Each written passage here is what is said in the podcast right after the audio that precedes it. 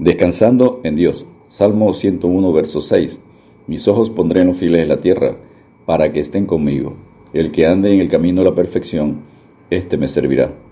El servicio en la obra de Dios requiere santidad y ser hecho manteniendo nuestros ojos puestos en Jesús, el autor y consumador de la fe, como enseña Hebreos 12.2, procurando con diligencia cumplir la voluntad de Dios establecida en su palabra.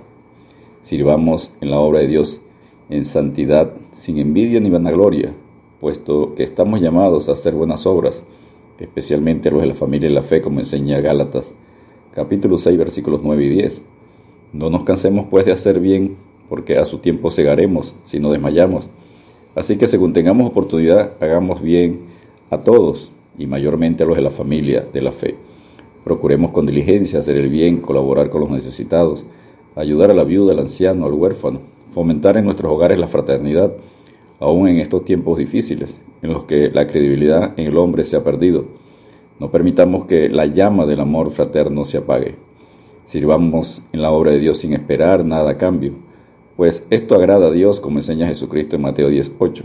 Da de gracia lo que de gracia recibisteis. Punto número uno, desarrollemos la santidad sirviendo al Señor. Sirvamos como el ejemplo dado por Jesucristo y enseñado en Mateo 20, versículos 27 al 28.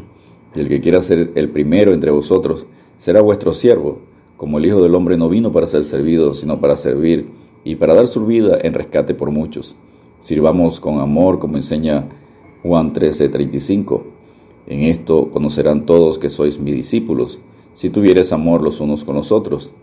Y en 1 Corintios 13, versículo 3. Y si repartiese todos mis bienes para dar de comer a los pobres, y si entregase mi cuerpo para ser quemado, y no tengo amor, de nada me sirve. Sirvamos con humildad, como enseña Pablo en Hechos 20, 19, sirviendo al Señor con toda humildad y con muchas lágrimas y pruebas que me han venido por la acechanza de los judíos. Y en Filipenses 2.3, nada hagáis por contienda o por vanagloria, antes bien con humildad, estimando cada uno a los demás como superiores a él mismo Sirvamos en el temor de Dios, según el Salmo 2, verso 11. Servid a Jehová con temor y alegraos con temblor. Sirvamos de buena voluntad como exhorta Efesios 6, 7, sirviendo de buena voluntad como el Señor y no a los hombres. Sirvamos con integridad como enseña el Salmo 101, verso 6. Mis ojos pondré en los fieles de la tierra para que estén conmigo. El que ande en el camino de la perfección, éste me servirá. Sirvamos respetando y obedeciendo a los que dirigen, según 1 de Tesalonicenses 5, versículos 12 y 13. Os rogamos, hermanos, que reconozcáis a los que trabajan entre vosotros y os presiden en el Señor y os amonestan, y que los tengáis en mucha estima y amor por causa de su obra. Tened paz entre vosotros. Y en Hebreos 13, 17, obedeced a vuestros pastores y sujetaos a ellos, porque ellos velan por vuestras almas como quienes han de dar cuenta, para que lo hagan con alegría y no quejándose, porque esto no es provechoso.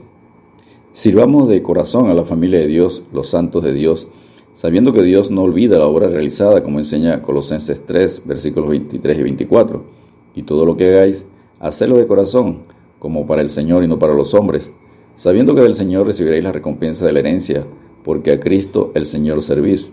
en Hebreos 6:10, porque Dios no es injusto para olvidar vuestra obra y el trabajo de amor que habéis mostrado hacia su nombre, habiendo servido a los santos y sirviéndoles aún. Finalmente sirvamos de manera firme y constante en la obra de Dios como exhorta 1 Corintios 15, 58. Así que hermanos míos, amados, está firmes y constantes, creciendo en la obra del Señor siempre, sabiendo que vuestro trabajo en el Señor no es en vano. Punto número 2. Recompensa por servir en santidad. Cuando servimos de manera responsable, diligente, seremos recompensados como enseña 1 Corintios 3, versículos 13 y 14. La obra de cada uno se hará manifiesta porque el día la declarará, pues por el fuego será revelada, y la obra de cada uno cual sea, el fuego la probará. Si permaneciere la obra de alguno que sobreedificó, recibirá recompensa. Y ser exaltado, como enseña Mateo 25, 23. Su Señor le dijo, bien, buen siervo y fiel, sobre poco has sido fiel, sobre mucho te pondré, entra en el gozo de tu Señor.